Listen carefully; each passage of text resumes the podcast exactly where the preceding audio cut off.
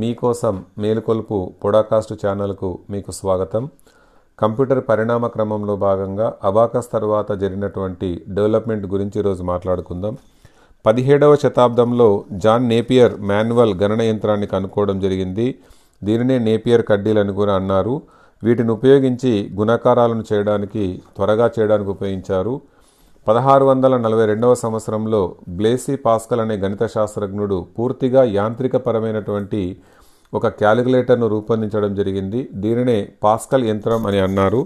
ఈ పాస్కల్ యంత్రాన్ని పూర్ణాంకాలకు సంబంధించిన అన్ని సంకలన వ్యవకలన ప్రక్రియలకు వినియోగించేవారు.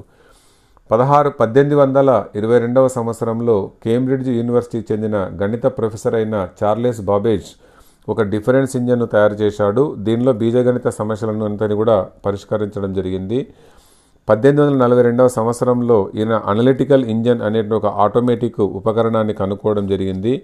దీనిని పరిశీలించినట్లయితే నేటి కంప్యూటర్గా చెప్పవచ్చు. అందువలనే చార్లెస్ బాబేజ్ను మనము ఫాదర్ ఆఫ్ ద కంప్యూటర్ లేదా ఆధునిక కంప్యూటర్ శాస్త్ర పితామహుడిగా అభివర్ణించడం జరుగుతుంది.